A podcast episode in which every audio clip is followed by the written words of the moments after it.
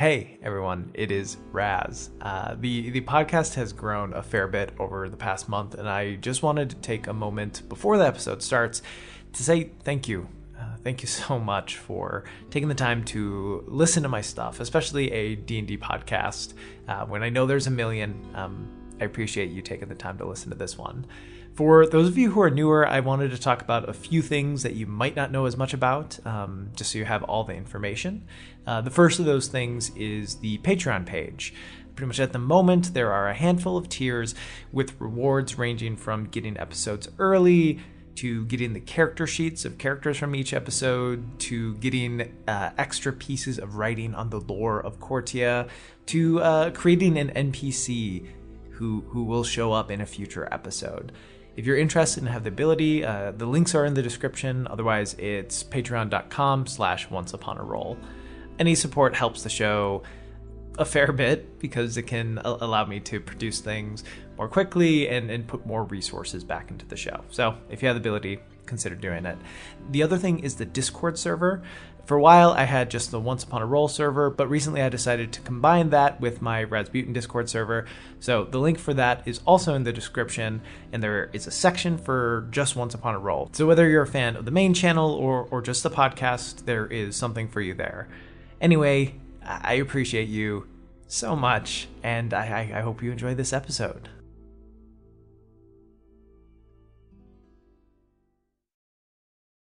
Welcome to Once Upon a Roll, a D&D podcast where I, Rasputin, play a one-on-one session of D&D 5th edition with a guest in the land of Cortia, a homebrew setting that I've been using for the past two and a half years. Each episode takes place at a different time and place across Cortia in order to bring new stories to my world. So if you missed an earlier episode, feel free to go back and check it out, but you will not be completely lost if you start here. For updates, information, and additional content, check out the Twitter account, Discord server, and or the Patreon. Links for everything are in the description. Without further ado, I want to jump into the episode and introduce my lovely, wonderful guest, Ryan Tatum. Ryan, how you doing? I'm doing fantastic. How are you doing, Raz? I'm doing well. I just had some coffee, so I'm I'm feeling primed and pumped. I'm drinking my Mountain Dew Game Fuel. I'm ready to game. I've got that carbon grip with my resealable tab. I'm not even ready to run this session now. I'm not ready for a gamer like that. So the first question I always like to ask, even when I know the answer, uh, have you played D and D before? Or a better question is, what's your experience with D and D and tabletop games? I have uh, actually. I uh, my first experience with RPGs, uh, tabletop RPGs, was with uh, Star Wars uh, Saga Edition. Um, that was my first kind of like stab at it, and then after that, I played a lot of Pathfinder. Okay. And then- I don't think I knew that you played a lot of Path. I don't think I knew that. That this is new information to me. Yeah, I played a. I knew the Star Wars. I, pl- I played awesome. a Magus in Pathfinder all the time. Okay. Yeah, I uh, I loved Pathfinder, and then from that I went to Warhammer, and then from Warhammer I went to D and D. So I kind of jumped around for a bit until I got to the real meat and potatoes of tabletop. Sure, or at least the most popular, Right. in, in modern times of it. Yeah, yeah. Interesting. Uh, yeah. So how how many years have you have you kind of been in the in the shit? I, I feel like not that many, like maybe ten years, uh, and it's it's always Yeah. been like on and off. Like it's uh, it's never been like a consistent thing. It's like once every three months or something like that. So I'm not like a hardcore player, but I do love it to bits. It's always just Sure. finding the right group to play with. That's the hard part. Yeah. No, no, I, I, I definitely relate to that a lot. And I, I've talked about it a bit on here before, but I, you know, I probably first played like 10 years ago, but then it was just twice a year when my brother was home from winter break and I was home from winter break and he'd have time to run a game, you know? Yeah. It was only until more recently that I'm like, I'm going to do this all the time. If I just plan it, people may come, you know? Yeah, exactly. If I make a podcast and just invite people on, they'll have to play with me. that's uh, that's the goal of it. Well, yeah, very cool. You uh, ran uh, a little Star Wars game for me and a few other people, which which was a lot of fun. That's definitely a setting and world that is very cool to do stuff in. I, I'm very partial to the fantasy setting. Just I don't know. I just always have loved it. Yeah. But, like a good like space opera is pretty rare. There's a lot of cool things you can do with it uh, narratively. I, I really enjoyed crafting like uh, missions for people to go on. Um, I would say my DM experience is not great with open world stuff. Um, but I loved crafting like scenarios for people to go through and seeing how they solve problems. That that was the funnest part. Yeah, yeah. And, and so that's one of the things that I've done with this show is some of the episodes have been like I had this concept that is somewhat rigid that like has a lot of different ways that people could approach it, but like it's going to start how it starts and probably end about how it ends. So some of those ideas I've done on the podcast so far, I kind of want to try out with different players later on just to see how drastically different things go. I, it's it's definitely two different types of playing, right? Of like here's the open world, do whatever you want versus like how how robust is this scenario that I made? Like how different can it look? And I think it's really cool when you compare those two things. I remember you were telling us uh, the other group that ran the similar scenario you came up with and how like wildly the opposite of everything we did they did Uh, and i loved hearing that sort of thing Yeah, I, I I loved seeing it and experiencing it. That was uh that was very very cool to like see it play out in real time. but you know this isn't star wars i'm sorry guys uh, this is d&d and, we're gonna play we're gonna play a little bit of d&d uh, as a little i guess background heads up for for this ryan gave me a character and and a few traits about the character are very specific but aside from that you're like have at it. Like Yeah, so so this this character specifically was my first ever like original character I created, um, which started out as a self insert, um, but ended up like over time and years of playing, kind of molding it into something new. And I always wanted to like the DM aspect of D and D is the most fascinating to me because that's the person that's creating all of the world and the events. They're they are the designer uh, and I want to just put pieces of something in their hands and like s- see what they can build with it. So, Yeah. so that's kind of what we're, what I'm trying out today with you, Raz, because every DM that I've tried to give something to do with this character, they've kind of just kind of like set it on the side, and they're like, "Well, we'll handle it later," and then we never came to it. So Well, we'll see how it goes Yeah, Uh, yeah, I'm very interested to see what happens. Well, so unless you have any admissions or things you need to say, I I think we should jump in. Sounds great. Well, let's jump into this episode of Once Upon a Roll. The kingdom of Cortia has thrived for over a thousand years. In that time, it's endured war against powerful enemies, outlasted deadly feuds between its lords, and fought against evil, both this plane and others. However, during the most recent festival of the autumn sun, the sage's ritual revealed a nearly forgotten omen the sign of Black Sun. A symbol only seen once before, and it almost led to the destruction of Cortia.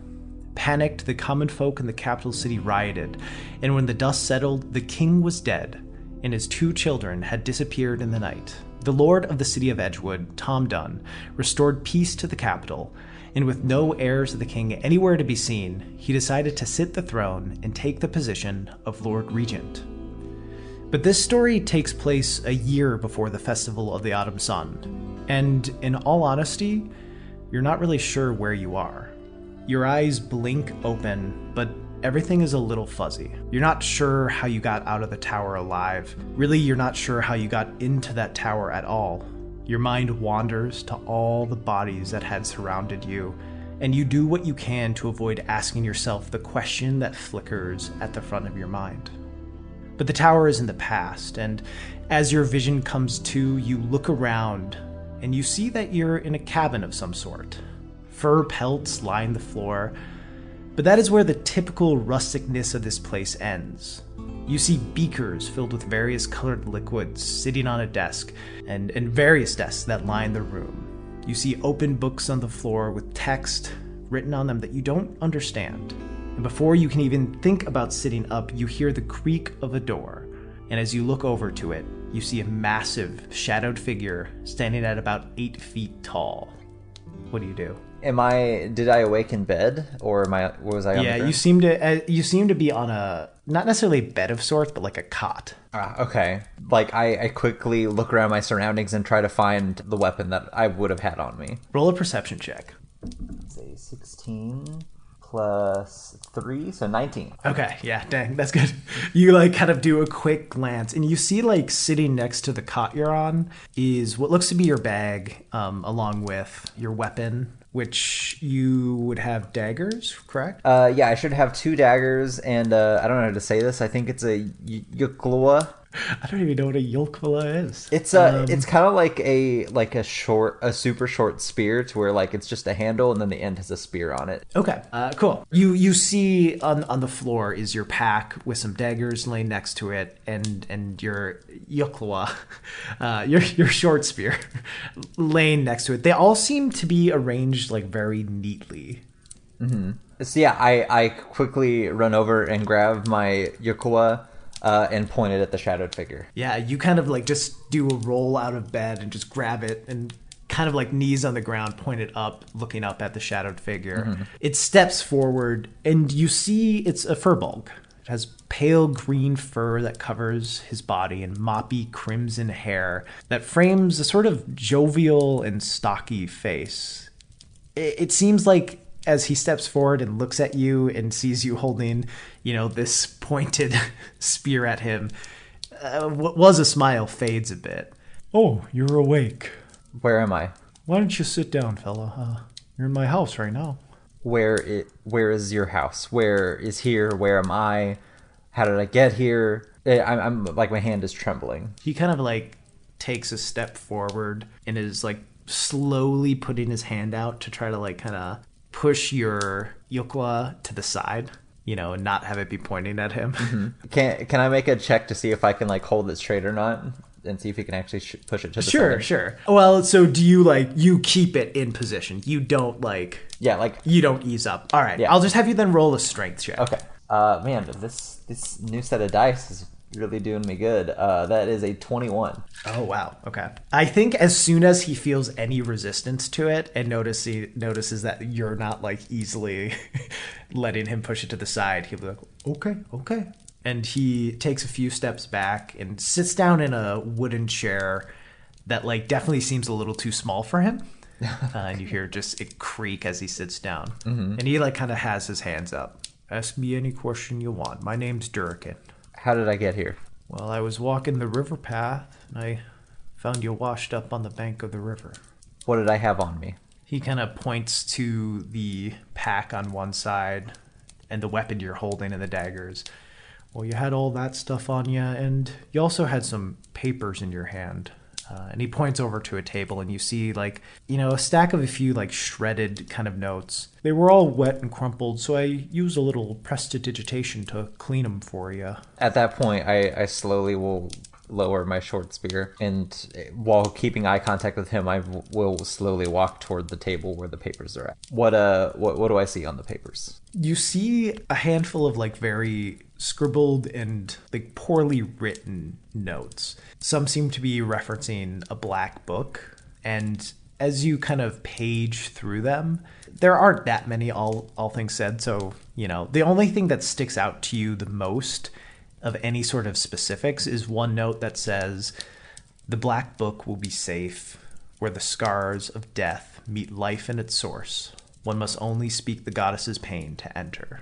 The rest seem a little more just like the black book, it is safe, or we've delivered the book. After I read that, I, I quickly will gather all the papers and my things and put them in the satchel. He just kind of watches you as you do this, not saying anything. Mm-hmm. I quickly walk to the door, but then freeze for a second and then look at him and still kind of trembling say thank you so much for your kindness. I uh I, I appreciate it, but you should forget that we ever met and walk out the door. Well, I have a pretty good memory, so it'll be hard to do that. I oh, like as soon as I hear him say that, I freeze outside the door uh, and slowly walk back inside. He's still sitting in the chair. You want some food, son? I, I shake my head and say, "No, I, thank you, but I, I need you to understand. You really, really cannot t- remember that I'm that you helped me, that you saw me. It's I just need you to make a promise, okay? Well, look, promises are best known or best kept when two things are considered. One is when I know your name, and the second is when we do it over food. Let me make you something.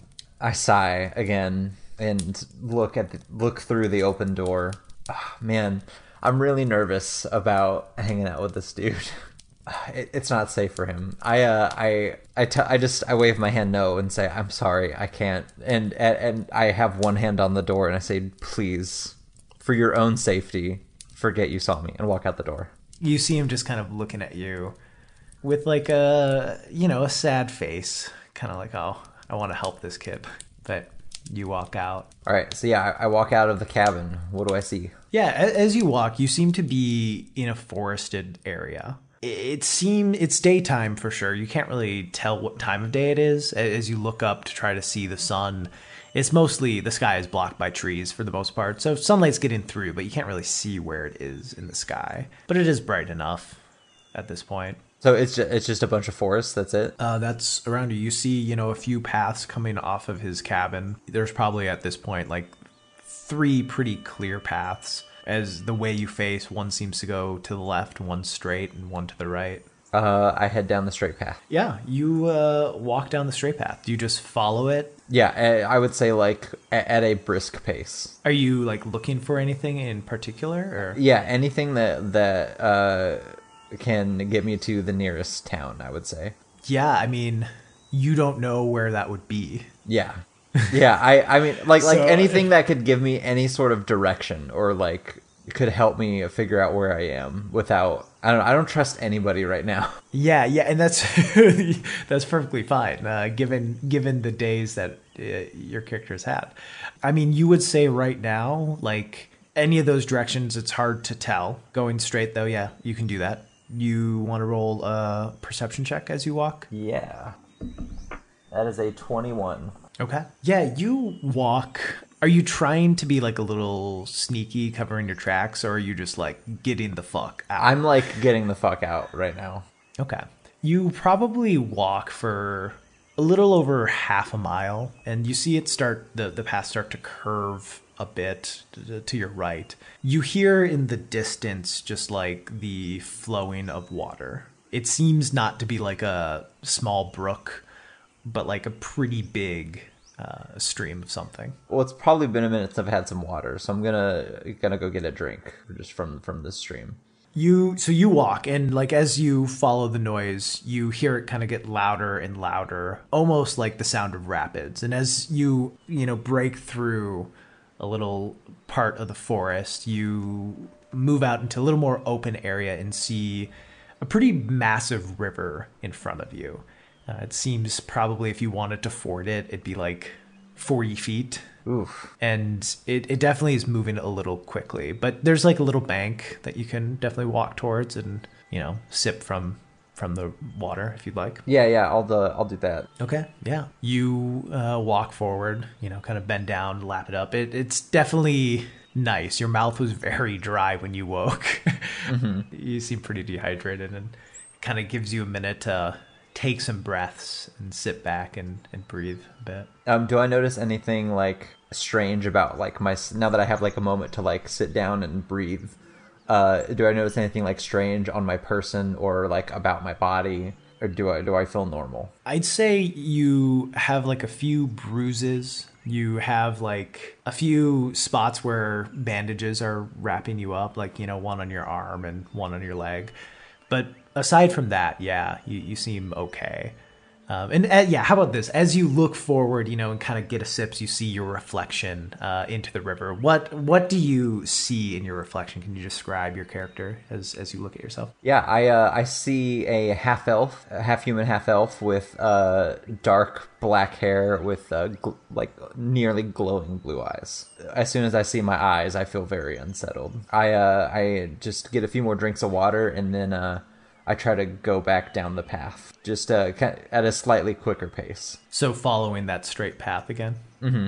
Yeah. So after after you do that, you, you head back to the path and, and begin walking. Um, I'll have you make another perception check. Okay, that is an eleven. You walk along the path probably for about like three hours. You notice it seems to kind of run parallel to the river, mm-hmm. and it seems like it is going. I, I guess what you would notice is judging by the direction the water was flowing, you seem to be hit, heading like upstream when you're following this path. So yeah, so That's a that's about as much directional things Yeah. that you'd be able to so figure out. so am I walking like uh against the direction of the water? Yeah, yes, you are heading the opposite way of the water. Okay, well So like if you were in it, you would be flowing the other direction.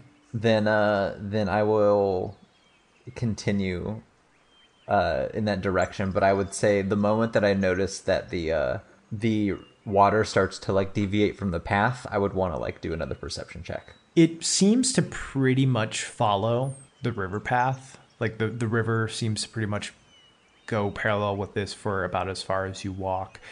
You you probably walk for about like four hours, and you start to see that it is getting a little darker out. Um, but you are still in wooded area. You can still hear the river kind of running alongside it. Okay. I don't know where I am, and I don't know how I got here. But he said he found me on the river. It's getting darker. I'm trying to think here.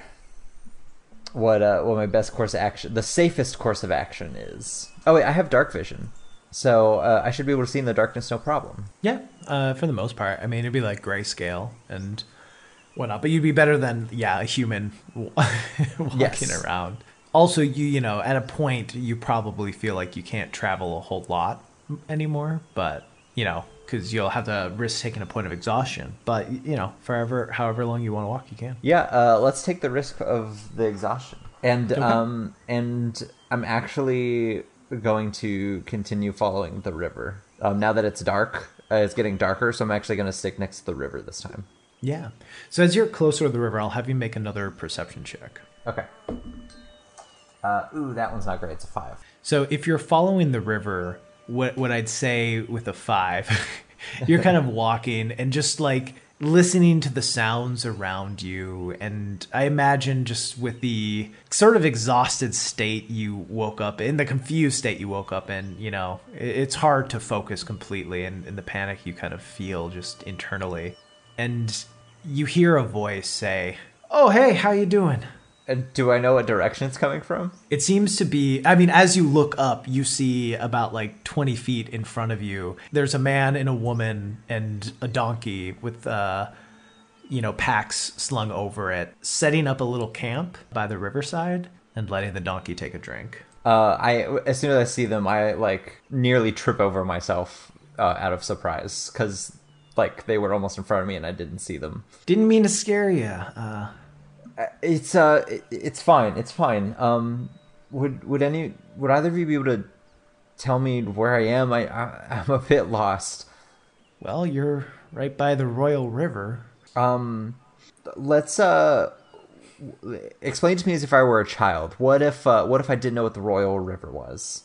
The man and woman kind of like look at each other confused. I, I I like try to laugh it off. I'm like, I, I know it sounds ridiculous, but um, just uh, uh, please entertain uh, a friendly stranger if you wouldn't mind.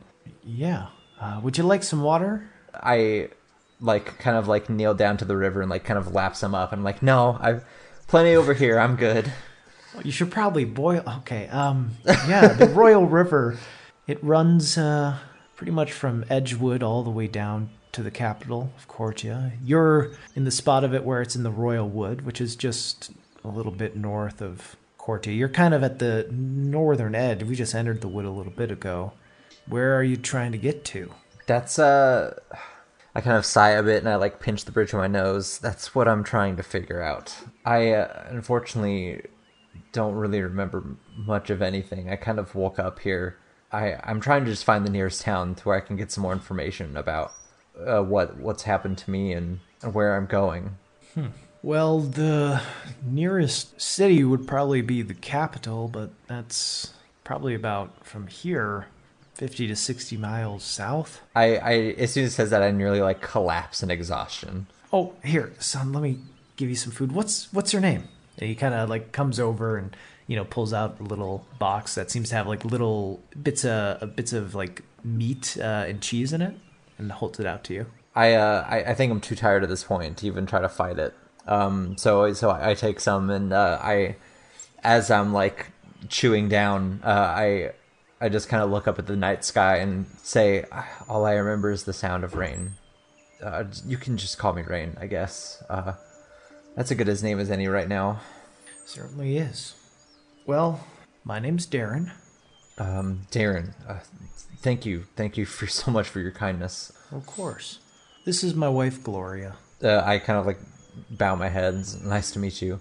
She gives a smile. And this is our donkey. We just call him Ass. He gives a little laugh. I I chuckle as well. So you say you don't remember stuff far back, huh? M- much of anything, really. Um, I all I really know is that uh, I can use magic. Um, I can feel it coursing through me, but I'm not entirely sure uh, what I can do with it. I know that I might have been attacked. I have some bruises on me, but other than that, I'm I'm really not sure.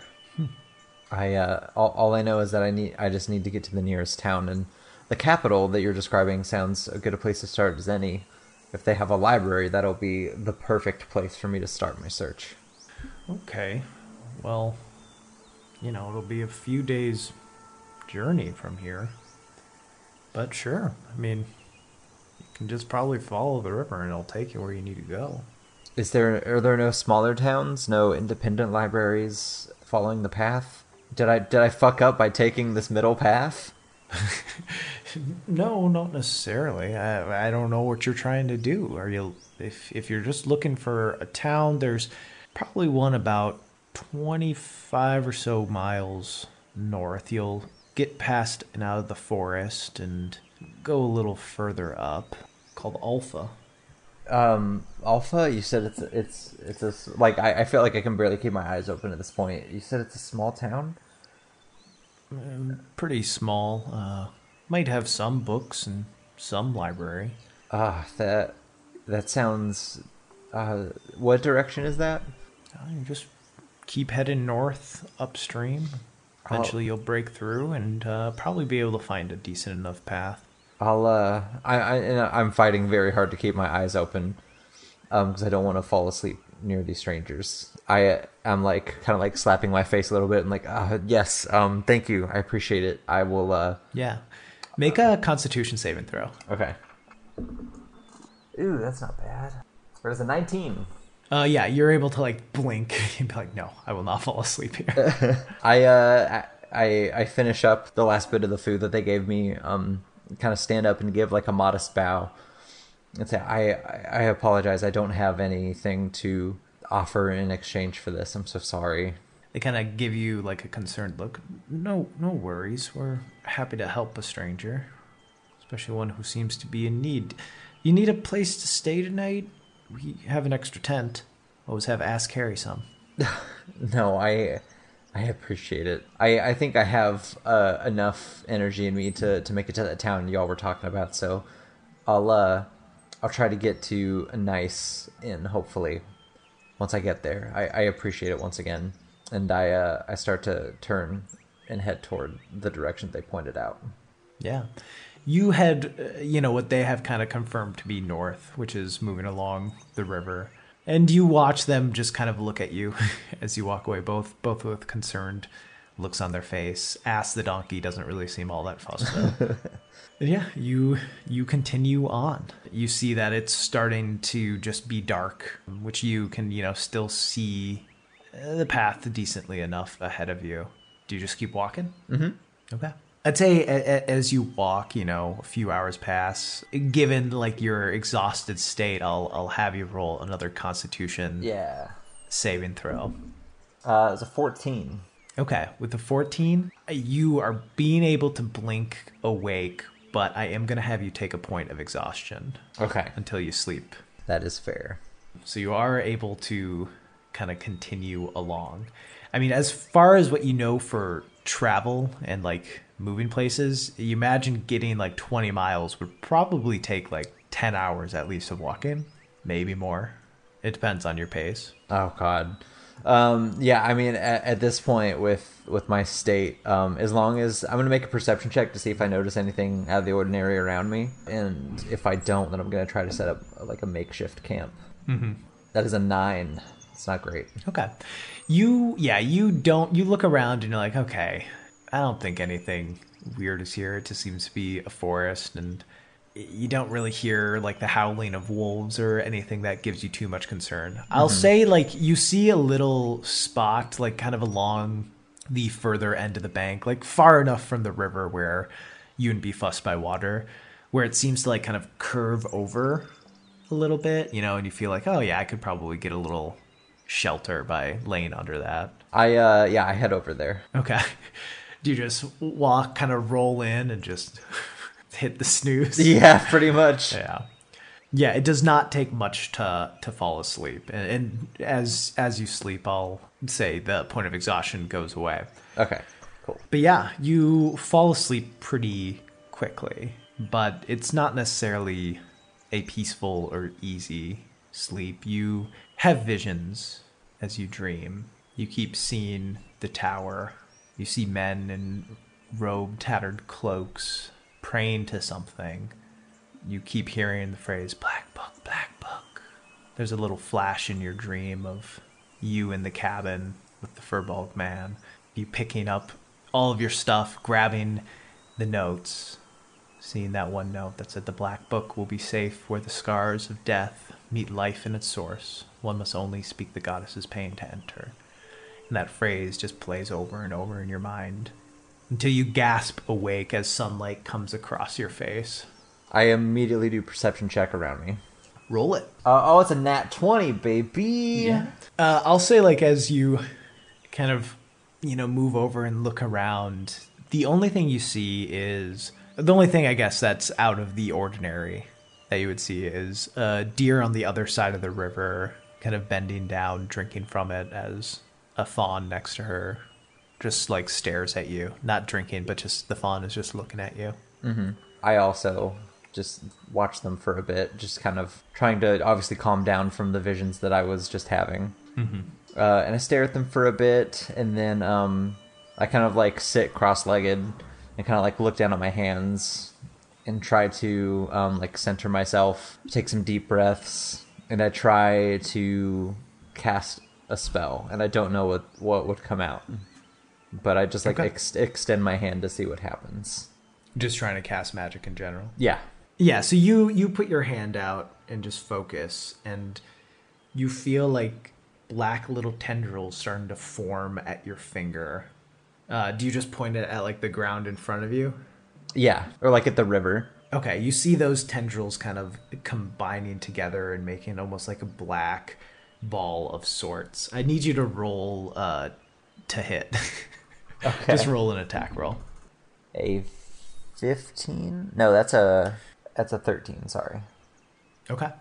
Yeah, so you put it out and you see them all forming together and then it blasts from your hand and just collides with the water causing a splash come up. You see the deer and its fawn just bolt away after after you shoot it into the river. Uh, I I'm just like staring at my hand in horror because uh, from what I can remember, I've like that that doesn't feel like like the magic that I would be familiar with. Mm-hmm. I kind of just like shake my head and try to put it out of my mind and uh, gather my things and begin my journey once again. Okay. Are you following the path or the river? I'm following the river at this point. Okay. You eventually get to a point where you see the forest that the river goes through is starting to like thin out some. It seems like you're about at the forest's end. As you move in that direction, I'll have you roll a perception check. Okay, that is a 19. You look around, kind of right at the point where you're at where the river meets the forest. You look and see the ruins of what seems to be an old, almost like a castle town of sorts, but it's like, you know, seems like nature has started to reclaim it. No building probably at this point stands over 10 feet tall. It's mostly just walls. You know, you can get a feeling of what buildings may have been in the past. But yeah, it seems to be desecrated and not a recent desecration but but one that must have happened hundreds of years ago you know as moss covers all of this old strong stones So it's abandoned. it seems to be abandoned, yeah. Oh, those bastards. They didn't tell me that. because this could be the town they were talking about. I I'm, I'm gonna uh, just check it out just to see if it, it is what they were talking about. Yeah. Uh, so do you just kind of walk around? Uh, yeah, I, I just look for an entrance through the wall. Yeah. So like, a- as you look around, it's it's not just one wall. It's like a bunch of old buildings that have been knocked down to their bases. You know, crumbled rock falling over. It really is like the ruins of what maybe was once a decently sized castle town. There's no like formal city to walk in or through. You would imagine no one in their right mind would say, "Hey, this is a town to the north. You should go visit it." Mm-hmm. It it just mostly seems to be a ruin. I mean, can I I would do a perception check to see if I notice anything out of the ordinary. Yeah, sure. God, this dice is so good. Uh, twenty one. Yeah, so as you're kind of looking around, I'd say that kind of near a point where, like, right along the tree line where the river starts moving into the forest proper and the ruins are still all around, you see just like a circle of stones and the grass like within that circle. And you can like kind of step over the stones. The highest point is maybe five feet but like for the most part like they're all about like one or two feet of stone. You can step into that circle and as you kind of look the grass does seem to be like a different color and maybe even texture than the rest of the grass beyond I want to do an Arcana check. roll arcana It's a sixteen. Yeah, as you kind of sit, you know, and feel, you definitely seem to sense some sort of magical presence. A presence or like a rem a remnant. It see it like so it seems like there is magic afoot. So more of a presence. Got it. Okay. I uh I I kind of like sit in the middle of this circle uh of stones and I extend my hand out again and try to like see what I can sense via magic, which I guess would be using detect magic. Okay. Yeah, you would notice kind of like a dark aura kind of all around it. It seems like if you had to, you know, put a color to it, it it definitely has like a black aura to it. Mm-hmm. The school of magic would be abjuration. What is that again? Magic that blocks, banishes, or protects. Oh, okay. Um interesting. But it's dark. So it is protecting the dark or it is a darkness that is protecting? Uh, you would probably sense the latter. But protecting what? Can I inspect the the you said the grass is like a different texture. Can I like inspect that a little more? Uh, sure. Uh, what kind of roll would that be? Perception. Well, I guess investigation because you're right up close. Yeah, so investigation. That's a great roll too. That is a twenty-one. I, I'd say yeah. You kind of like bend down, put your fingers through it, and you feel like as you push down on it, once you get like a little further, it doesn't seem like dirt goes very far. You kind of dig a bit and you see like stone right beneath it, and not just like typical earth rock, but like cobblestone. Yeah, interesting. Do I see anything around me that I could use as like a makeshift shovel? Roll a perception check. A twenty-one again. Yeah, you you would look around and you'd see like a stone um, that seems to have like kind of been part of one of the buildings and just like shattered in half. That's like big enough to pick pick up and hold and move some dirt, but not too big where like you can't wield it well enough. But it definitely seems long and flat enough where you'd be able to kind of get a good amount of things, at least better than your hands or better than your spear. Okay, yeah, I uh, I start digging through this odd grass. yeah, roll a strength check, I suppose. Uh, that is a eight or nineteen. Dang, dude, this I gotta get whatever fucking dice. Dude, you I have. don't know what. I can't believe this is the first time I've used this dice. Yeah, you dig at the at the grass and the dirt in the circle, and you see like the dirt itself is probably only like goes down maybe an inch before you start getting down to this cobblestone sort of base. Do you just try to clear as much of it out as you can? Uh, yeah, just enough so I can like tell what is underneath. Yeah, as as you clear more and more, you see cobblestone that is, you know, tightly put together, and you probably uncover like, you know, two or three feet of dirt. And you notice that there's like a part where there's a line, like a little separation almost between two parts of the stone. Almost as if like it could be opened. I try to open it. Roll a strength check. Oh, nat one. yeah, you pull, and yeah, definitely seems a little difficult in general. And I'd say also combined with your detect magic from before, you get the sense that there might be some sort of magic specifically protecting this, making it harder to open, like mm-hmm. by ways other than magical means. Not necessarily impossible, but definitely difficult. I'll, I'll clear out the rest of the dirt so I can get a full view of whatever this is. Yeah, so are you just like clearing this whole Yeah. or like this okay. Yeah, so uh roll another dig check, another strength check. Another dig I'll say check. athletics, athletics check. Athletics. That is a 17. It's not all that deep, so it's not super hard to dig out. But you know, you uh holes it up Stanley Yelnats style and just start clearing stuff away. It probably takes like about an hour of scraping until you kind of look down at the ground and see what you could is very clearly like a cobblestone base with what seems to be a passage that opens inward if you can just find a way to open it. All right. That's a good question. So I I kind of like sit cross-legged again um, on top of this structure and I try to just meditate and I know that there's other magic within me besides this dark energy that I feel and I try to find it and see what it is so that I can figure out uh, what my options are. Roll Arcana. Okay. Um, that is a 12. Okay. You kind of like try to meditate on the powers. You felt that blast earlier, but you you know that there's more deeper. I would say with the 12 and how long do you want to meditate for? Just as long as it takes. Yeah. Okay.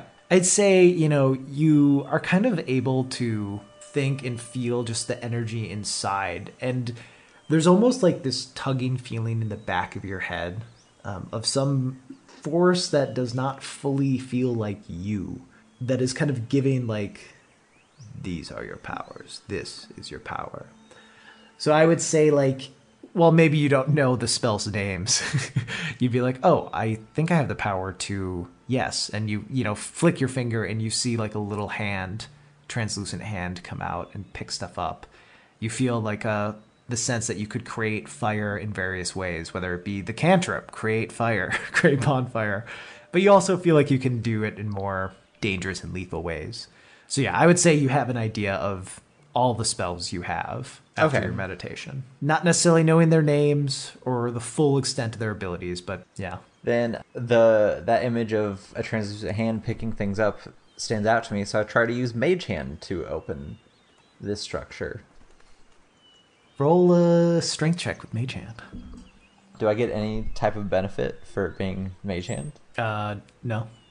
Then it's a six Uh, yeah, nothing happens. It's just there. It's, ugh. it kind of turns to you, and as much as a hand can look at you, seems to be like, ah, I don't know, man.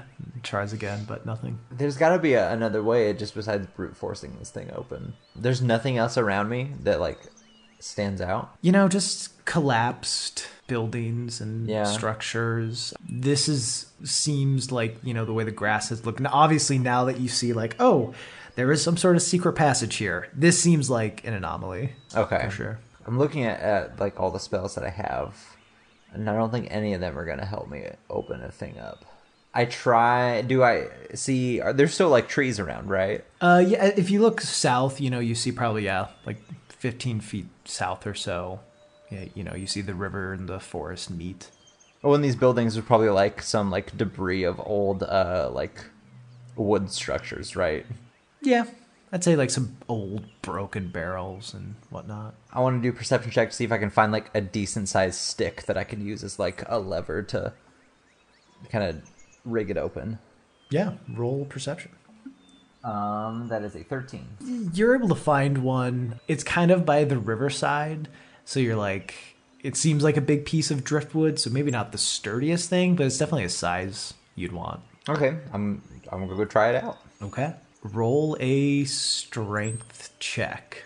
I'm really good at seeing things. I'm not so good at lifting. Yeah, this will affect the DC of it, not necessarily your roll, but the DC. As the lever's going to be better than your hands. It's a 17. Okay. You start pushing, and despite whatever magical means are on it, uh, which you're not fully sure, you do feel it start to give some. Uh, you see it opening a little bit, first just a couple inches, but then almost like half a foot, then a foot. And as you're pushing, the driftwood you're holding begins to start to snap. Uh, you can feel it like cracking against your pressure. Do you keep pushing? I, I want to keep pushing with one hand and use my other man to cast mage hand to like push it out like from under a little bit. So, like the mage hand pushing along with it? Yes. All right. So, yeah, you cast it. Have your mage hand roll a strength check. It is a 19. Wow. Yeah, it's able to keep pushing, and eventually you probably get like foot and a half, two feet, and you hear it snap. The mage hand gets pushed back like half an inch. Do you put your hands down there to try to keep it open? Yeah, I'll like physically use my, my two hands to hold it. Yeah, I'd say you don't even really need to make a roll for that uh, at, at first. I guess if you want to try to push it open more, you can make another strength check, but just like p- putting your body there and like wedging yourself in there is enough to hold it. I mean, i- if I like slip down through it, is it going to close on top of me? You get that sense. Okay, then yeah, I'm going to try to open it up all the way. Okay. Uh, roll a strength check. That is a 17. Yeah, you in this mage hand, which seems to be doing slightly more work than you, uh, are able to push it out until eventually you hear, and you no longer feel the resistance of this slate against you. They're locked into place. All right, I uh, look down. Seems to be a staircase going down. How dark is it in there? Pretty dark. Roll perception. That is a 22. Oh wow, god dang. You look, it seems really dark from where you are at this moment, but you swear like in the distance, way way in the distance down, there's like a little flicker of something. Uh, all right, I try to go down as quietly as possible. Okay. Roll a stealth check. That is 21. Sweet. You're able to, you know, blend in with the shadows uh, and, and begin to creep along forward. I have on a, a black cloak, so I like put the hood up of my cloak on. Okay, cool. You creep along, and eventually you get to a spot where you see a torch, probably about like 10 feet in front of you, uh, which seems to be whatever that flickering light way, way down was. Uh, as you get to the torch, you see that the stairs stop and it just becomes like a solid pathway. While it was cobblestone up further, here it seems to turn a little more into a dugout cave. You are still surrounded by stone, but it's not a clean cut sort of passageway. Uh, am I able to tell how long this torch has been burning for? Um, hmm, that's a good question. Roll a survival check. Um, that is a nat one. Uh, burning. it's on been fire. burning for a while. You know, it's a torch. Uh, maybe anywhere from one minute to an hour. You know, who knows? Maybe forever. It's hard to tell. Uh, great. Well, then I'm going to continue to walk forward very quietly. As, as you creep along the tunnel, I'll have you make a perception check. Okay. Uh, that is a 14. Okay. So you see it's mostly a straight path. You know, it, there are some little passageways that move to the side, but you see some of them like aren't even full passageways. It just kind of has that feeling of it started to become a cave of sorts, and th- there's not necessarily a ton of rhyme or reason to where things lead off. But you do in the distance hear the sound coming from what might seem to be a pass to your left. Not like straight on, but seems like something up to the left. You hear two voices quietly talking to each other. Uh, I'm going to cast invisibility on myself Okay. and walk forward in the direction of the voices. Okay. So is that your second spell Yes. slot? Okay, so you're out of spells right now until a short rest? Okay. Sounds good. Yeah, so you are just invisible? Mm-hmm. And uh, you keep following along with them? I do. Okay, I'm gonna have you make a stealth check just for like how loud you are, you know, because Yeah. if they hear footsteps, they might be like, "What the fuck?" I got an 11. Okay, Oh, wait, sorry. Stealth check. That I was checking survival for some reason. Uh, it's actually a 14. okay, cool.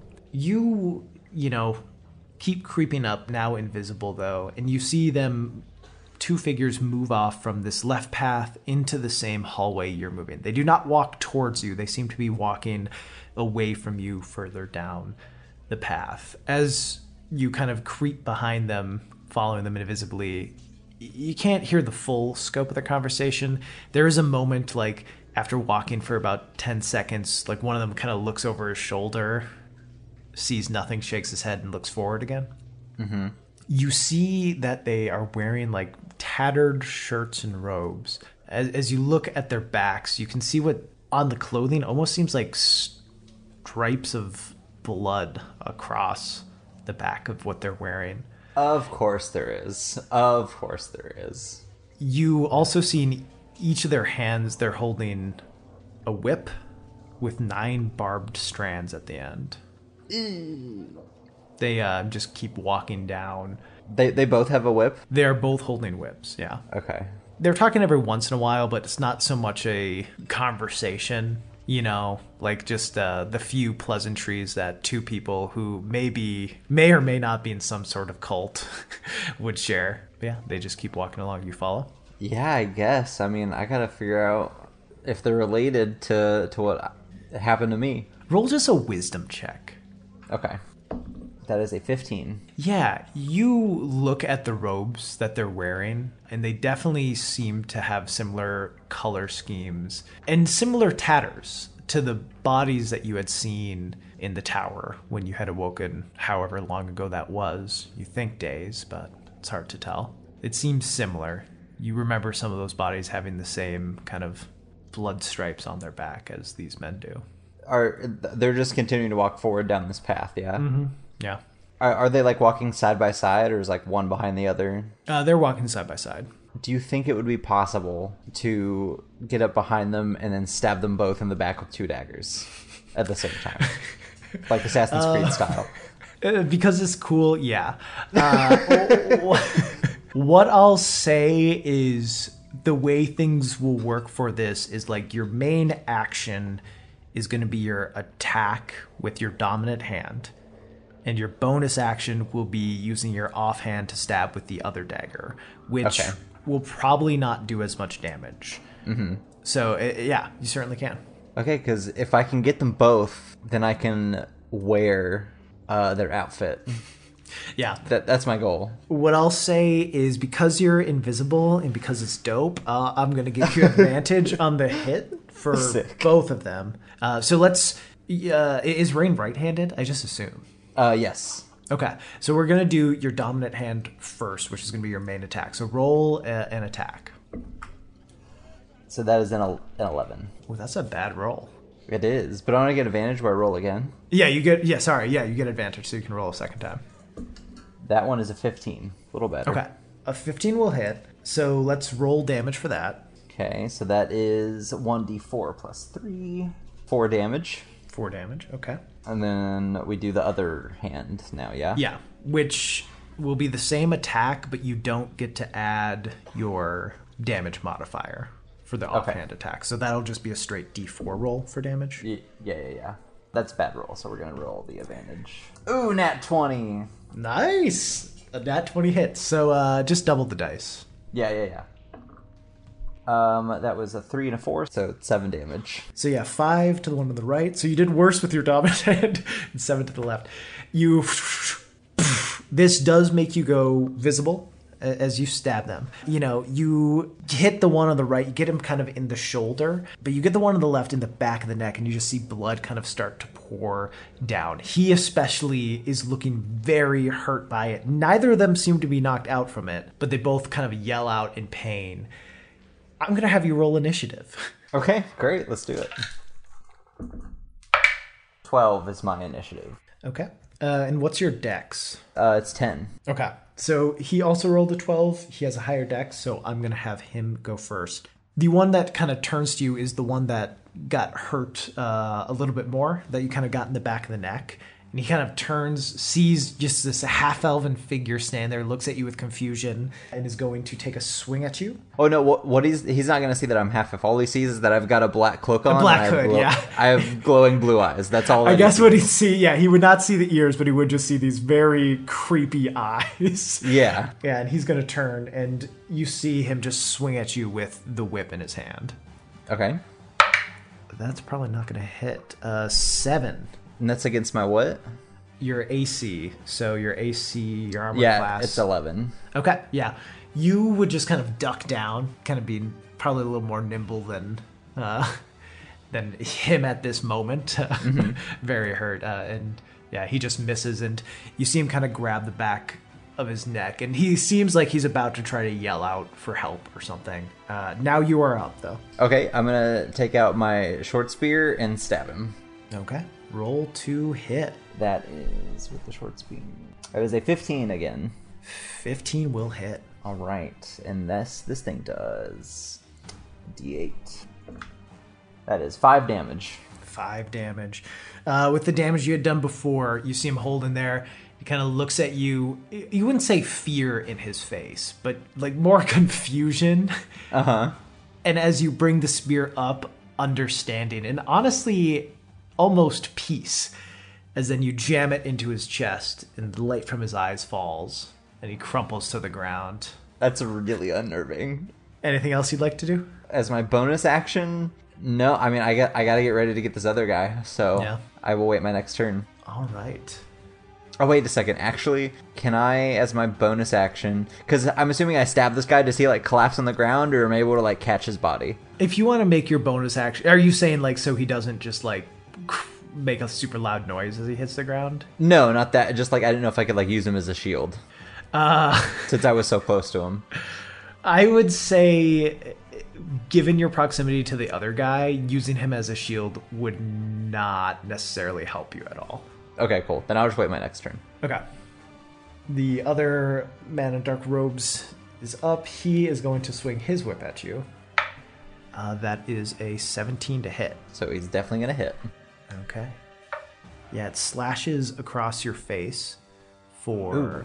five damage. Okay, that's not bad. Not like necessarily cutting deep into your skin, but definitely leaving like a welt. Oh wait, no, I killed that one guy. Don't I get 10 HP? Uh, you get 10 temporary hit points. Yeah. Yeah. So So now I have five You- you temporary feel- hit points. yeah, yeah, you feel as if what would have been a cut is just a little bit of a welt as you're emboldened uh, from some sort of blessing from some, some yeah, somewhere yeah. else. I would say like it, it hits my face and I feel the sting, but then it immediately stops hurting. Yeah. All right. You are up. Okay, then I'm gonna attack him with my short spear for a 21, 21 will hit. Yeah. and that's gonna do eight damage. yeah. You know, in a very fluid motion, you kind of spin your spear and just. And he kind of looks down as the blood starts to pool around it and pour down. And you see him smile at you as he falls back and lands on the ground. I don't like that. I don't like that. okay, so um, I immediately want to do a perception check to see to see if I hear anyone that is coming this way. Yeah, roll perception. Nat 20. Uh, you do not seem to hear anything that sounds like a voice heading this direction. With a nat 20, uh, what's the modifier on it? Just to know the full extent of the roll. Perception 23. Okay. You would be able to hear, like, in the distance, f- further and further down the hallway that these men came through, or sorry, we're heading towards, rather, you hear, like, what sounds like voices, not moving towards you by any means, but just kind of like a, with a nat 20, you'd hear, like, a slow, kind of rhythmic chant. Of course there is. All right, so I would like. Did I? I meant to ask this. It was I would have bring that little shovel rock with me. was it big? Was it too big? I would say, yeah, you'd probably be able to bring it with you. Okay, cool. I'm gonna take that out of my satchel and like since the walls are kind of made out of dirt, I kind of want to like dig like a human-sized hole. So the walls still are stone. Oh, they it's are. just not like man-made stone. Uh, what about the ground? I would say you'd find a few patches that seem to be dirt, but it kind of depends on the spot. Are there any that are big enough to fit two bodies inside? Well, I- you know, rolling off of your nat 20 perception check, Yeah. I, I would say, you know, there were a few little like offshoots of stuff that, you know, seemed like maybe way, way long ago were used by animals to crawl through that you could probably, you know, put them around. And if people were just walking down here, they wouldn't necessarily notice unless they walk down like those little dead ends. Okay, then uh, that's why I'll try, I'll try to bring the bodies, and then I will take the robes off of one of them. Okay. Roll a strength check. Just seeing how long it kind of takes for you to move. Yeah, These bodies. Uh, a twenty-one. Yeah, you're able to do it easily enough. And just pull them down the hallway a bit towards a little offshoot that you see maybe goes about like seven feet between, but before getting too small for any human to continue down. But yeah, you're able to dump them in there. As you know, you derobe one of them, you see like there are just kind of scars all along his body, like in the front, uh, on his back as well. It seems to be different different marks of self-flagellation. Of course. Um, okay. then I will uh, put on the robe, uh, but I'm gonna keep my hood on. Does their do their robes have like hoods at all, or They would have hoods, yeah. Okay, cool. Then yeah, I will put their cloak on top of my own and use their hood, and then I will continue in the direction that they were going. Okay. Yeah. You notice like there's like kind of blood stains that you freshly made from killing both these guys. But you do kind of get the sense like with the cuts on these robes and the dry blood stains like eh. it's you know maybe people wouldn't be that weirded out if they saw it. I mean, at least Yeah. these people. Yeah, yeah, Uh, it doesn't necessarily seem like it fits in less um, than before. But yeah, you you continue along that passage wearing this. You do kind of, you know, feel that sickening feeling of blood, like kind of. St- from this robe sticking to the shirt you wear underneath, you know, which is definitely not pleasant, but you're able to stomach it well enough. And yeah, you you you continue down the hall, and and you see after probably walking for about a minute or so, it ahead of you will open up into a bigger room. Make a perception check from where you're at.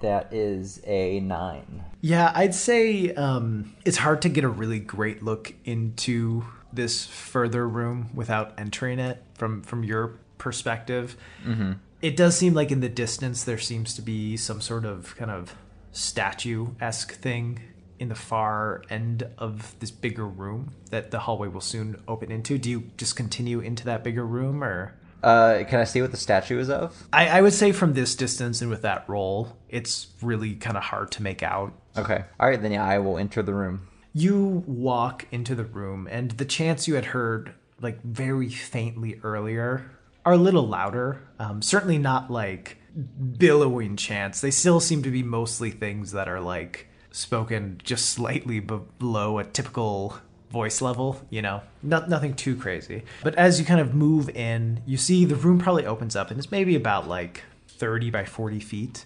Uh, you see a few doors on the far end of the room. And as, as you walk forward, you see four figures in robes at different parts of the room. One is kind of walking up towards that statue, and the other three are already lined up in front of it, making some sort of prayer to it. Uh, as you walk closer and you see what they're kneeling in front of, you, you can get a better look at that statue. And it seems to be a woman almost as terrible as she is beautiful looking. Um, you see in her right hand, she holds a whip with nine strands and barbs on each strand. Uh, the stone does seem to be a little faded uh, at certain points, but you know you can still tell that there's there's great fear to be brought from this figure.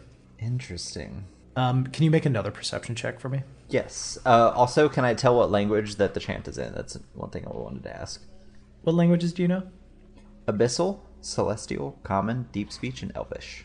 Yeah, it seems to be abyssal. Okay. Can I understand what they're actually saying? Yeah, it's pretty much as as you're listening in, kind of these prayers that all center around pain and finding the happiness in pain and the joy in pain and causing pain and receiving pain. and all of the prayers seem to be towards someone by the name of Loviatar. Okay, well, that explains my fight earlier. Okay, so what the perception check you asked me to make, it was a 16. Yeah, you would see at the foot of the statue is what looks to be a book with a black cover. What are the odds? I, uh, I, I start to, like, breathing very quickly and my hands start to shake. Uh, it's it, it almost feels like a panic attack. Um, but I try to, like, center myself and keep calm. I'm gonna have you. So, are you trying to not like stand out to these guys at all? Yes. Yeah, I'm trying to. I'm gonna have you make a stealth check, as Okay. like you're kind of just trying to keep your head down and not be noticed by them. Um, well, it was a nine. Yeah, a nine. It's not great. Um, so yeah, there are the three that are praying and the one that's kind of walking over towards it. And as he hears your footsteps, and like you're obviously not trying to like, you know, tiptoe along. I imagine you're just trying to blend in, move the way they do, sneak Yeah. into the crowd like Assassin's Creed. You know? obviously there's not a huge crowd, but just like blend in. Uh, but as you step in, one of the hooded figures, the one walking over, kind of looks over at you and like seems to notice something in you. Uh, it, it seems like he makes brief eye contact, and you get the sense like from even your you just looking at yourself in the river and those blue eyes. Uh, that kind of blue eye, someone would remember. You know, like those Yeah. those are memorable enough. Where in in this underground place, they probably would at least be able to be like, yeah, no one has eyes that look like that. And he kind of stops walking and looks at you suspiciously. Uh, he he just is staring. That's it. Uh, for for a moment, you know, you have like I'm probably giving you like a second or two to act or react to it as as you kind of notice him stop and look at you. I get down uh, and just start kneeling and act as if I'm praying. All right, uh, make I guess a deception check. Okay, great. It's a twelve. Okay. Yeah, as you kind of kneel down, are you like looking up at all, or is it the sort of thing where your head is down and your eyes are trying to be like on him as much as possible without? No, I'm trying to hide my eyes because I Okay. know that they look weird. so you're just looking straight down at the ground. Uh, not like straight down, but like I, I my hood is like supposed to be like covering my eyes, and uh, I'm like looking downward. Okay. Like like I could be I could see his feet if he were to walk over. Yeah. And you know, that's what happens. You hear a few footsteps as the figure seems to be coming over, and eventually you see kind of in your line of sight his feet. And you can kind of hear him reaching towards your hood. I lift my hand up and like to look like it as if I'm like like I try to emulate the the chant that they were doing. Yeah. and I like lift my hand up as if I'm like in prayer or worship, Mm-hmm. uh, and I try to recast that uh, Eldritch blast that came out from the at the river. Yeah. Roll uh roll to hit. With range stuff, typically you take a disadvantage uh, if you're within five feet. Oh, really? Okay, So so roll at disadvantage. okay. I got a 14 and a 15, so 14. A 14 will still hit. Yeah. Hell yeah! Roll damage. All right, that is a D10 force damage. It's gonna be a three. You look up as you see it hit his chest, and he kind of yells out in surprise. You see the three others kind of turn and stare at you, and all stand up, reaching to their sides and pulling out whips. I need you to roll initiative. Yeah, I thought as much. Um, and 11. Okay. So yeah, starting at the the guy who's right in front of you, he is going to pull to his side, pull out a whip, and swing it at you. Okay. No, wait. The the guys that were over at the statue are they like close enough to be able to walk up to me and attack? Yeah, they're probably about from where you are, about 15 feet away. Oh, bummer. I thought this room was bigger. Okay. Well, I mean, it depends how far. I think you probably walked about halfway into the room, so maybe about 20 feet. Either way, I mean, with 30 movement speed, the size of the room, Yeah. they, they'd probably be able to get to you. Okay. Cool. Cool. Cool. But yeah, so this one kind of just stands where he's at and swings his whip at you for a 14 to hit. That's gonna hit. Okay. Uh, so that will do five damage. I believe your temporary hit points reset to 10 after the last guy you killed. It's true. Uh, so you're back to five temporary hit points now. So you're still in your temporary hit point pool. You said you were 12 or 11? 11, yes. Uh, 11, you are up.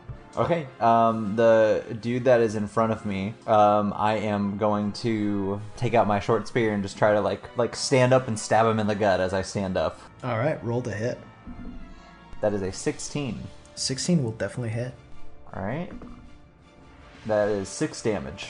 All right. He seems to still be up, but bleeding heavily. Uh, doesn't seem to have a ton of life left in him. He, he's definitely hurt. Hurt bad. I would say also like as I stand up, my like uh, hood comes off so they can like Yeah. see me. All right. Well, uh, I've like got it in his gut, and can I use my bonus action to like like I don't know charge forward while it's still in there as movement? How far are you trying? What exactly are you trying to accomplish? Just moving forward with him towards the other guys, or Yeah, I want to see if I can like like create movement forward and then like shove him like stop moving and then he will continue to go forward and like knock into the other guys. Uh, I would say the distance you are from that, even with a very very high roll, It's too far. it'd be a little too far. Um, I'd say you'd probably be able to like push him enough where you move like five or ten feet and then stop, and he like falls backwards some, and we'll have to make a save or be prone.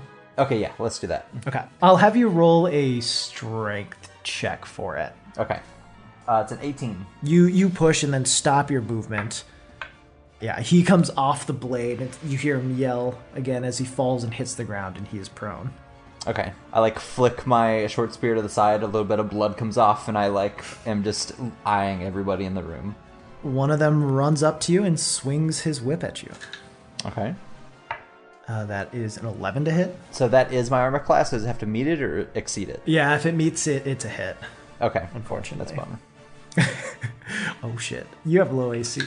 Yeah. All right, that's going to do five points of uh, slashing damage. All right. That's my temp HP is now gone. Okay.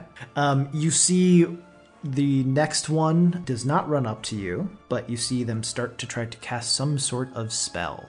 So yeah, you see him stand in place, hold his hand out, and cast some sort of spell on you. I need you to make a dex saving throw. Well, it's a three, A three. so not great. Then it'll hit. you take. You only take one point of damage. You take one point of necrotic damage as you feel this dark flame kind of hit your chest. Okay.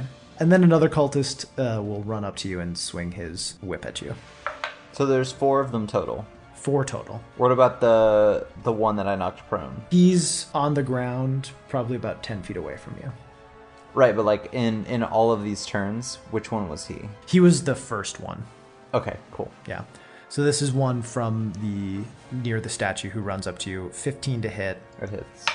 for 4 damage. Okay. So now the one that you knocked prone is up. He is gonna have to spend half his movement to get up. And I'm gonna say, yeah, he's gonna he's gonna move kind of to your right side, and I'm gonna have him take a swing at you. He's gonna have disadvantage uh, on it as he just seems pretty broken at this moment.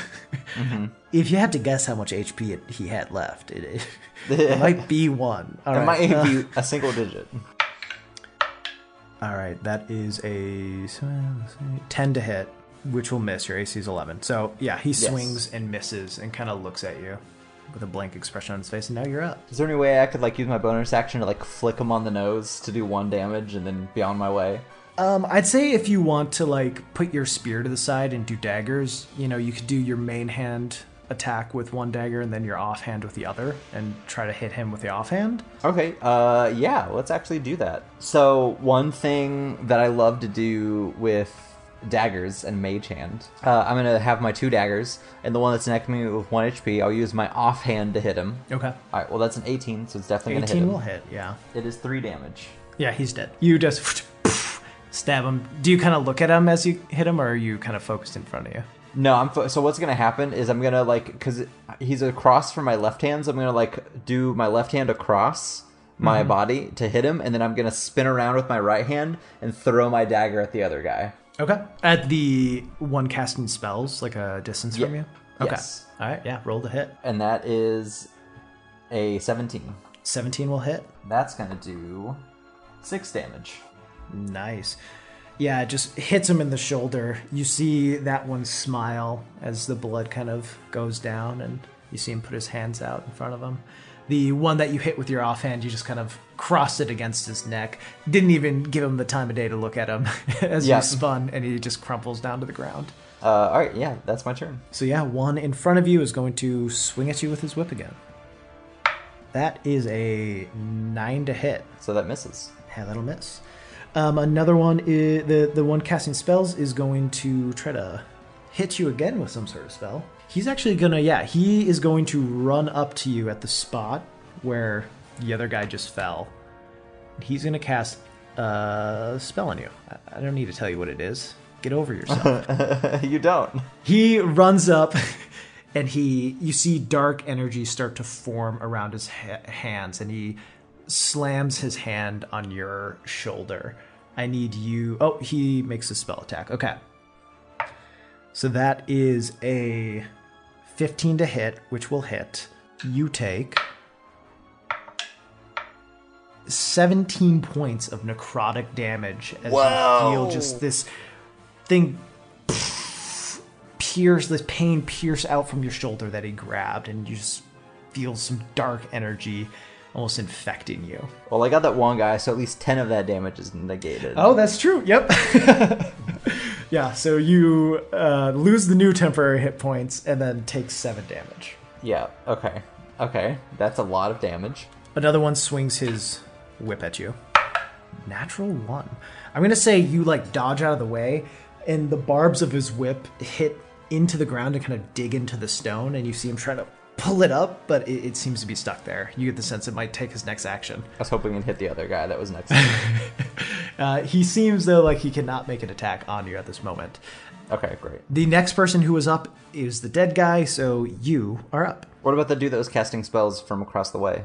he ran up to you. He was the one that ran up to you and put his hand on your shoulder. Okay, so he's the guy that already has six points of damage. yep. Perfect. Um, well, in that case, I'm going to use my short spear to stab him, since he's right next to me. okay And that is gonna be a really good roll, which the number of that roll, as soon as I see my modifiers, so I don't remember, is 24.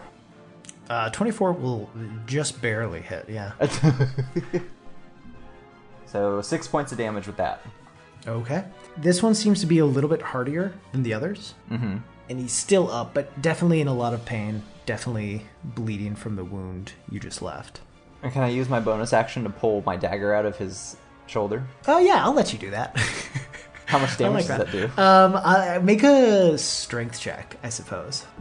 Uh, a nine. I I'll say with a nine, you're able to kind of just like barely pull it out, but not like push it in and pull, you know, not like do any like twisting, but you're able to just pull it out and at least have it. Yeah. Okay. Cool. I'm content with that. That's my turn. Okay. The one in front of you with a whip is going to swing at you. That is an 11 to hit. Just barely. Uh, and that will do 5 damage. 5 points of slashing damage. Okay. And then, yeah, the one who cast a spell on you before, who, you know, you just ripped a bit of dagger out of his shoulder, is going to. Uh, he's going to put his hand out again, not touch your shoulder, but seems like he's casting whatever spell he casts on you the first time. So I need you to make a dex saving throw. Okay. Uh, that is a 13. Uh, that'll be enough. You feel like this flame starting to poke up where you're standing. You're able to just kind of step out of the way as pff, a little ball of dark energy kind of explodes at your feet, and he kind of looks at you like, "Oh God." and then the one who has their whip stuck in the ground is going to attempt to, you know, get it the barbs unstuck from the stone in the ground uh, with a nat 20 so he's able to like pull it Wow. up you see some rubble like go with the whip and there's just like rocks now at the barbs so it seems like it might do bludgeoning damage now instead of slashing Cool.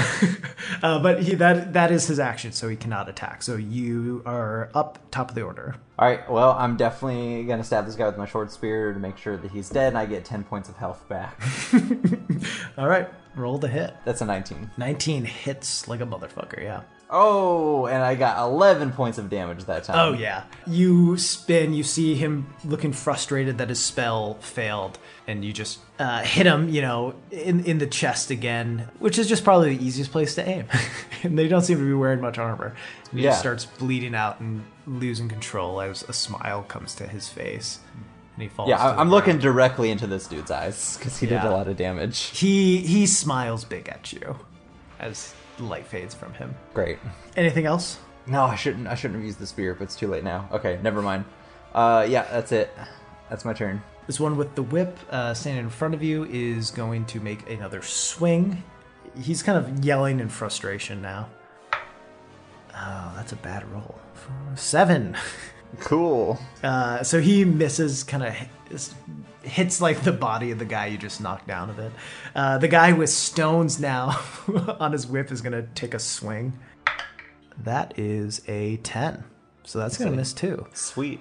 You're able to duck beneath it. Top of the order, you are up. All right, uh, I'm gonna get my daggers out, but this time I'm going to throw it, and then with my bonus action, mage hand it back. Okay. So they are like both within five feet of you. Oh, I thought they were farther away. No, at this point they're both five feet. Okay, great. Then, uh, then yeah, I'm gonna take out my daggers and see if I can't like hit them both. Okay. So your old faithful Assassin's Creed move. Uh, which That- do you want to do the dominant? Uh, the one with the uh, the rocks in his hand, okay. or the, the rocks on his whip. I Yeah, want to yeah, get rid yeah. of him first. Roll to hit. Uh, that is a 22, 22 hits. and that's gonna do five damage. Nice. Okay. Then your offhand. And my offhand is going to. Oh my gosh, uh, a 24, That'll hit too. and that's gonna do two damage. Okay. Less good. But damage is damage. I gotta give myself 10 HP. Yep. Uh, they're both gonna, you know, swing their whips, whips at you. As they do. As they do. Uh, that's a 21 to hit. That's definitely gonna hit. high roll for them. Uh, and that's going to do ooh, seven points of damage. Okay, your next one. Yeah, he is going to run, uh, throw his uh, uh, stone whip, swing a stone whip at you. That's a 14 to hit. Yes, that hits. That's only going to do four points of damage. Okay, that's acceptable. So probably just barely burning through your temporary hit points. So you're like, fuck it, Yep. I don't give it. this is, Yep. God, what a cool move and very good for a situation like this. Absolutely. Uh, back to the top of the order. You are up. Okay. Next one is gonna be hit for 14. I'm just using my short spear to hit the one that I hit for more damage. Okay. Yeah. 14 hits. And I'm gonna be doing six damage on him. Okay. Yeah, he crumples to the ground as the spear hits, and a smile rides on his face. I after I, I've killed the last one and there's only one left, I point my bloody uh, short spear at him and say, "I won't kill you just yet. I need answers." Make a intimidation check. Okay. Uh, intimidation. That is an 18. Yeah, uh, he doesn't seem to have like a look of fear in his eyes as you say that, but he does seem to have a slight respect for like the command and the determined way you said it. And he lowers his whip. Can I do an action since he lowered his guard? So you're telling him you're not going to kill him, and then what are you doing? I'm gonna. I want to like tackle him to the ground and then point the spear at his throat. Okay, uh, make a grapple check. So athletics, and he'll do an acrobatics. That is a 12. He also rolled a 12, um, but gets plus one. So he has 13 total. He jumps back, and you kind of miss with your grasp. Mm-hmm. He seems like he was willing to talk to you for a minute, but now that you try to attack him, Ah, I just wanted. I did wasn't gonna attack him. I just wanted to grapple him, and interrogate him. yeah, I didn't want to attack. I didn't want to attack him. I just wanted to force him to the ground and Yeah, that's make him. all. Yeah, uh, he did not seem to like that. So that's your action. I mean, I guess. Uh, I can't. I can't do it. Like he gets away, and I just tell him, "Like stand still. I have to ask you questions." I'm gonna I'm gonna have you roll another intimidation check. This one's at disadvantage though. Yeah, that's fair. So that one is a twelve. The, oh my god, that one's a nat twenty. What a fucking Oh, bummer. no. what a fucking bummer. So a twelve. Yeah, a 12 isn't gonna be enough to Yeah. keep him steady. He's gonna swing at you with his whip. That is a 19 That, that's gonna hit. uh, for 5 damage. Okay. I would be dead if it was not for all of this temp HP. Dude, the temp HP is fucking huge. It's so good. All right, it's my turn now. You are up, yeah. All right, now I want to try to injure him, not kill him. Okay. Um, so this is a hit with my short spear for 19 Uh, 19 hits, yeah. for 10 damage. Okay. So he seems like I'll say because you're kind of pulling up, you know, and you're not going for the kill. You hit him in the leg and he falls down to the ground and just blood like almost uncontrollably is pouring from it. You get the sense yeah, this dude's to die at some point pretty quickly, you know, within you know, hours uh, if untreated. You definitely hit like a vein and he seems to be bleeding out. He drops his whip as like the strength leaves him. He is still alive in this moment and given that you were aiming to, you know, injure not kill, I'll say he he is conscious. Okay, I grab him by the collar and I'd say, Who are all of you? Worships of the goddess. Who is the goddess? He kind of turns his head to look over at the statue and he smiles as he says the name Loviatar. He seems to be kind of like looking down at the leg and the wound, smiling at it, almost relishing the pain of it. I slap his face to like get his attention. As you slap and he looks at you, the smile is even bigger. Yeah, I, I know what he wants. You're paying attention to me, I tell him. Uh, and I point over at the black book uh, and ask, Why am I having visions of that? Why did I wake up with notes about that book? Why is it here? Why was I led here? I need you to make a perception check. Okay. That is a 14. In this case, with the 14, you hear the voice behind you before you hear the footsteps of whatever figure they belong to, that voice belongs to coming up. And you hear a voice say, Rayne, surprised to see you here. Uh. So the voice seems to be coming from the entryway that you came. Yeah, I, um. I mean, I'm gonna, I guess, look while continuing to hold this dude's collar. Yeah. So he's still like a, a distance away from me, the voice. Yeah, probably about like 20 feet or so as you kind of move Okay. midway into the room. You turn and you see a man kind of stepping forward. His clothes seem to be made of fine materials, but they are very dirtied and ripped in general. As you look at him, you see kind of rings lining each of his finger, uh, fingers, and your eye is definitely drawn to one that looks like it's made out of bone pock scars cover his cheeks, and as he gives a little smile, you see his front tooth is a little crooked. Flanking him are three figures. One is a blonde haired woman with a bandage over her eyes. Another is a handsome man who is rubbing his jaw with his mouth wide open, and you can see for a brief, brief glimpse that he has no tongue. And there's a bald, hard looking man on the other side of, of him, and he has no ears. There's four of them total. Four total. Okay, so we have hear no evil, see no evil, speak no evil. But the other guy you said just has a crooked tooth. Yeah, looks normal. Did uh, they, they they don't have the cloaks these other guys did? Uh, no, they seem to be wearing other kinds of clothes. And the man speaks up again as you kind of look at him. Rayne, why are you here? Uh, I I slowly get off the the dude and I like rip my spear out of his leg and slowly back up toward the statue. Like still keeping eye contact, but like feeling for the black book that was on the base of the statue. The man steps forward. I raise my spear up at him as it, like blood is dripping off of the end. You seem to have a lot of questions before, but now you're a little speechless. What's up with that?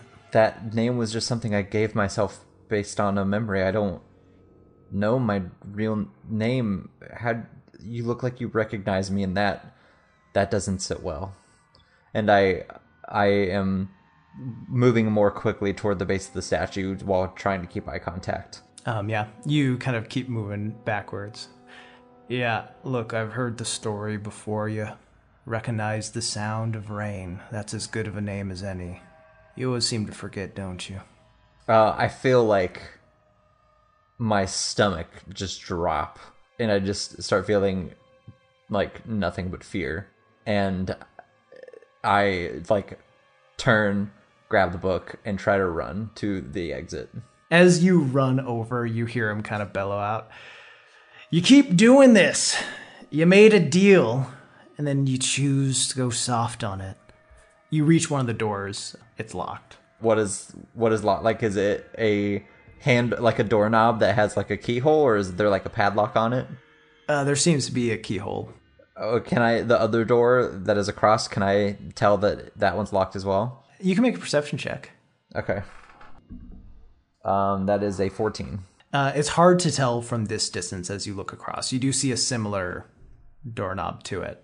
Okay, I I just I ru- I run over and try. As you start running over, the man keeps speaking.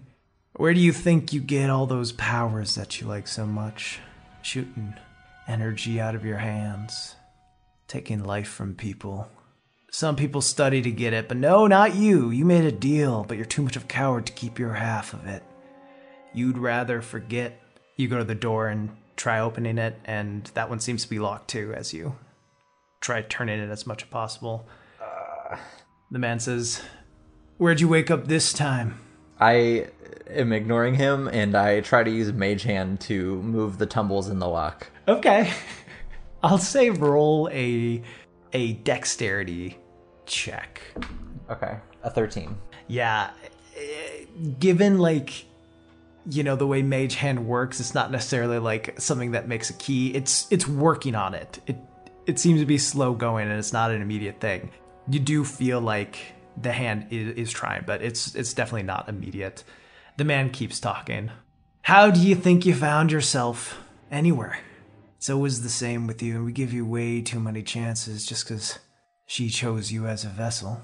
Where'd you wake up this time? At this point, I speak up and I'm like putting myself between uh, the doorknob and the mage hand that's trying to move the tumbles, just to like make it, I guess, not look like that things are happening inside the door.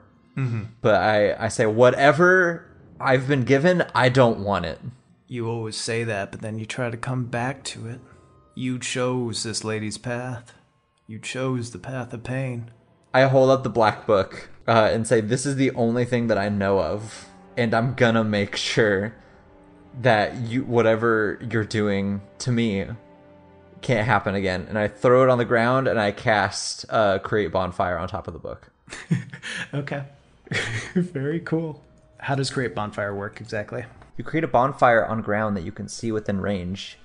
Uh, the magic bonfire fills a five foot cube. Any creature in the bonfire space you cast the spell must succeed a dexterity saving throw or take 1d8 fire damage. Yeah. You throw it on the ground. Flame piles up around it.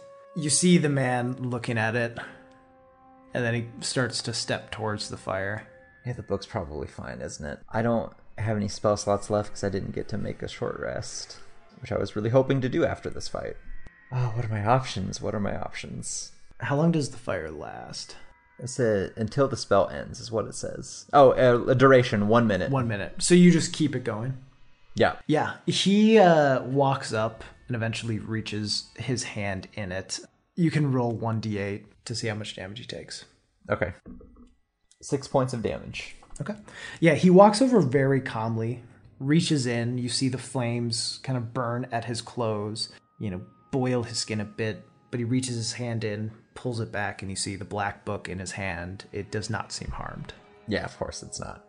Rayne, how do you think we got the black book in the first place? I don't want to know. You know. Stop having buyer's remorse. Loviatar will soon be upon this world. You can be there to usher in the new age. I'll be here to kill her. That's not what you were saying last time. That's what I'm saying this time. And then I throw a dagger at him. Okay. Roll the hit. Um, that is a 17. 17 will hit. And I'm gonna do seven damage. Fuck yes. Nice. The dagger, as you throw it, hits his shoulder, and you see blood pouring down from it. He does not give out a grunt. He does not flinch in pain. He just kind of looks at you and smiles. Can I mage hand it back? Like stop messing with the lock and do that quickly, and then make the mage hand go back to picking the lock. Or is that too much? I'd say that's too much, yeah. Okay, that's what I thought. Okay, yeah, I'm just gonna keep focusing on picking the lock then. Okay. Yeah. Uh, I'm going to have you roll initiative. Ah. All right, thirteen. All right. I really wanted to heal after that whip fight. If only. If only. So are you at a 13? Yeah. Okay. I'll say th- so. The first one up is the guy that you saw, who seemed to be handsome, aside uh, from not having a tongue, which was a little unsettling. He is going to nock an arrow and take a shot at you. Oh, he has a bow and arrow. Yeah. That sucks. Uh, oh fuck, and that one. Uh, so I'm gonna say for this, he takes, he aims, and as he's pulling back, the string snaps. The arrow kind of cuts along his arm, and he's gonna take a little damage as it like the tension of it moves back and just slashes him a little bit. And he takes a number of damage that you do not know. Oh, okay. Well, that's he doesn't have a bow and arrow anymore, so that's useful, right? Because the the string snapped. Yep, the string snapped. Okay, wonderful. Uh, okay, whose turn is it now? Uh, you are up now. Am going to put myself in a defensive stance. That way, I have. Uh, can I? Am I able to do that to where I can like give myself an advantage at dodging or Uh, yeah. uh, whenever they attack. I think though, for you to do that as a warlock, that has to be your action. yeah, that's what I want to do. Okay, so yeah, no attacks, but yeah, you can do that as your action. Yep, that's my action, and then I'm gonna continue focusing on picking the lock of the door. Okay, I'm gonna say roll another dexterity check as as it continues on. Would this not be sleight of hand at all, or is that more like pickpocketing? I think I mean it's it's hard because like I would say no, it's not sleight of hand because because this is technically like a lock picking thing, which you'd typically have a skill you'd be proficient with like lock picking tools, which you don't necessarily have. You're just kind of brute forcing the mage hand in. But yeah, All right, well then I got a 15. 15. You feel like one of the tumbles, like the mage hand seems, you hear a little click as you, you know, move on it. It doesn't seem to be opening or fully unlocked, but you do hear a click, which you, ha- you have to imagine is a good sign. Yeah. The man who had stepped up and who has been talking to you this whole time is up next. He is going to actually turn around and start walking uh, back towards the three figures he walked in with. And he says, Make sure you kill him this time. And he just is going to walk away. And he gets to about the entrance of the room. Great. Uh, next up is the hard looking man with no ears who's gonna run up to you, uh, just be able to get up to you and well, no, actually, he he, uh, How did he hear the order if he has no ears? he can tell by the body language of the man walking who kind of pointed. Oh, okay. okay. it seems like they've been traveling long enough, and also he can read lips. Ryan, come on. um, uh, but yeah, he he runs over. He gets thirty feet out. He's going to actually dash to get up to you, uh, but that is his attack, uh, his action and action and movement. So he can't attack, but he is next to you at the door now. but there's a bonfire in front of me. Just five feet though. I mean, there's like other five foot squares around you. You know what I mean? Oh yeah, yeah. This is a good point. Yeah. Then, yeah, the woman with no eyes, you see her kind of listening, lock onto you, and she's going to cast a spell. As you look, it seems to be similar to the spell that you cast earlier, where the black tendrils came Oh from my your hands. gosh, what a coincidence. Disadvantage, though, right? Because you took the dodge action. Correct. So that first one was a natural 20.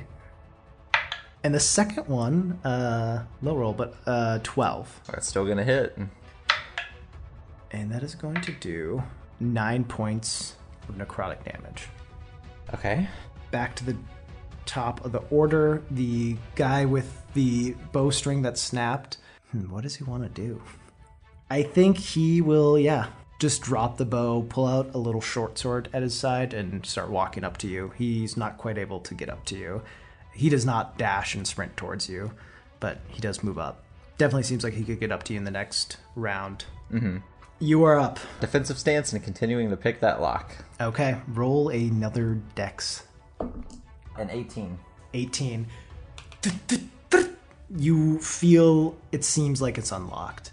Uh, I imagine you're also like having a hand on it, being like, "Come on, come on, come on." Yep, yep, yep, yep, yep. You feel the door start to open. Uh, I use my movement action to leave. Okay, uh, that does provoke an attack of opportunity, but you use your action to dodge, so he does swing at disadvantage. He has a big ass axe. uh, first one is a 21 to hit. Uh, so 21 to hit, so it'll definitely hit you. Mm-hmm. Okay, for five points of uh, a bludgeoning or slashing damage, and then five points of necrotic, which I don't think you have resistances to either. Mm-hmm. But yeah, you running. Yeah. Yeah, you just start sprinting. You see, it seems to be a hallway of sorts. There are no torches lit anywhere. Luckily, I have dark vision, so that's you do okay. have dark vision. Uh, and as you note, I mean, granted, you couldn't see the ears of the hard looking man. Uh, they did all seem human. And also, I guess there is the one woman who's blind, which maybe that won't matter. But she is also pretty far away from you at this point because she is still in the entrance of that other room. Okay. Yeah, I, I'm just gonna run as fast as I can through this corridor until I find an, an exit. Yeah, so the guy with the axe is up next. I mean, as you started running down, you no longer see the guy who was talking to you. Uh, so the guy with the axe is next. He can get up to you and take a swing. Uh, I guess you technically still would have the dodge action. So Okay. first roll was a nat 20, Man. and then a 10. So yeah, I mean, no, it was a, it was a nat 1 anyway, so that would automatically miss. Uh, you got the range there, baby. Uh, so yeah, he swings and just it scrapes the ground, kind of making a spark uh, of stuff. I'll say, yeah, I'll say as he swings down, it kind of chops into his boot uh, and seems to be stuck there for a moment, Yeah, I, I'm I'm not even looking behind me. I am just booking it. just sprinting as fast as you can. Yeah. Yeah, I, I'd say, given the turn order and whatnot, the other figures do probably start moving towards you. But given him kind of hobbled in the middle of this corridor with his axe in his boot, uh, yeah, you just sprint as far as you can. You're able to get distance from him. Uh, as you move forward, you see that the path splits three different directions left, center, and right. Which way do you want to go? Left, center, and right. Can I make a quick perception check to see if I feel Yeah, roll uh, perception. Nat 20. Uh, you feel like the path to the left seems to have wind. Okay, I, I run down the left path. Yeah, it seems like the air is freshest. You also, on the left path, seem to hear kind of above like the flow of water. Okay. Uh, so yeah, you sprint to the left as fast as you can. Uh, with a nat 20 with perception, you hear voices behind you. You hear a voice of a woman kind of yelling, seemingly at the man with no ears, which to what avail? yelling stuff like, "You idiot! You're letting him get away!" Uh, and you just keep sprinting. Uh, eventually, you know the path seems to start moving up. There's no stairs necessarily, but it does seem to move up, and you start seeing a little bit of light ahead of you. I yeah, I'm like doubling my efforts. As you continue to go that way, you see like the light seems to be coming from a set of bars that almost lead outside. Kind of like a gate, but you know, it looks like a gate, but there's nothing to like push open. And it, as you look, it seems to be alongside the river, almost as like a little place to look out from. Or maybe this used to be some sort of like sewer back in the day to drain water from the river when it overflowed and whatnot. It doesn't. It's not necessarily a passageway. It's probably about like a foot tall, and and the bars are pretty thick. Uh, but it does look outside, and you can see like the river path. You can see outside. It's just like there. As you look at it, you're like, feasibly, this is not something I can get through easily. So I can't get through it easily, but because this is still in like you said the the old stone wall. So the path continues forward. It continues forward. I'm just saying here at this point of it, you see it kind of mm-hmm. the whole thing kind of turn, and you see light that is coming directly from outside the river. Ah, but there's there's no way I could break through these bars or bend them. I'm not that strong. Ah, I don't think I have any option other than to keep running. Okay. You keep sprinting just as fast as you can. Yeah, I mean, I, I, I like the way you're describing this. It sounds like I really would not be able to get through these bars. Uh, yeah, you. I mean, you get the sense maybe with the right spell. I'm out of spell slots because I didn't get a short rest. Yeah. um, I I uh I, I get to the bars and I just like scream help as loud as I can, and then I keep running Okay. down the. Yeah. You yell, help, help, and just keep fucking booking it as fast as you can. I'm going to have you make an athletics check. 'cause at this point, you've been sprinting for a while, uh, just to see how well can you keep up this pace.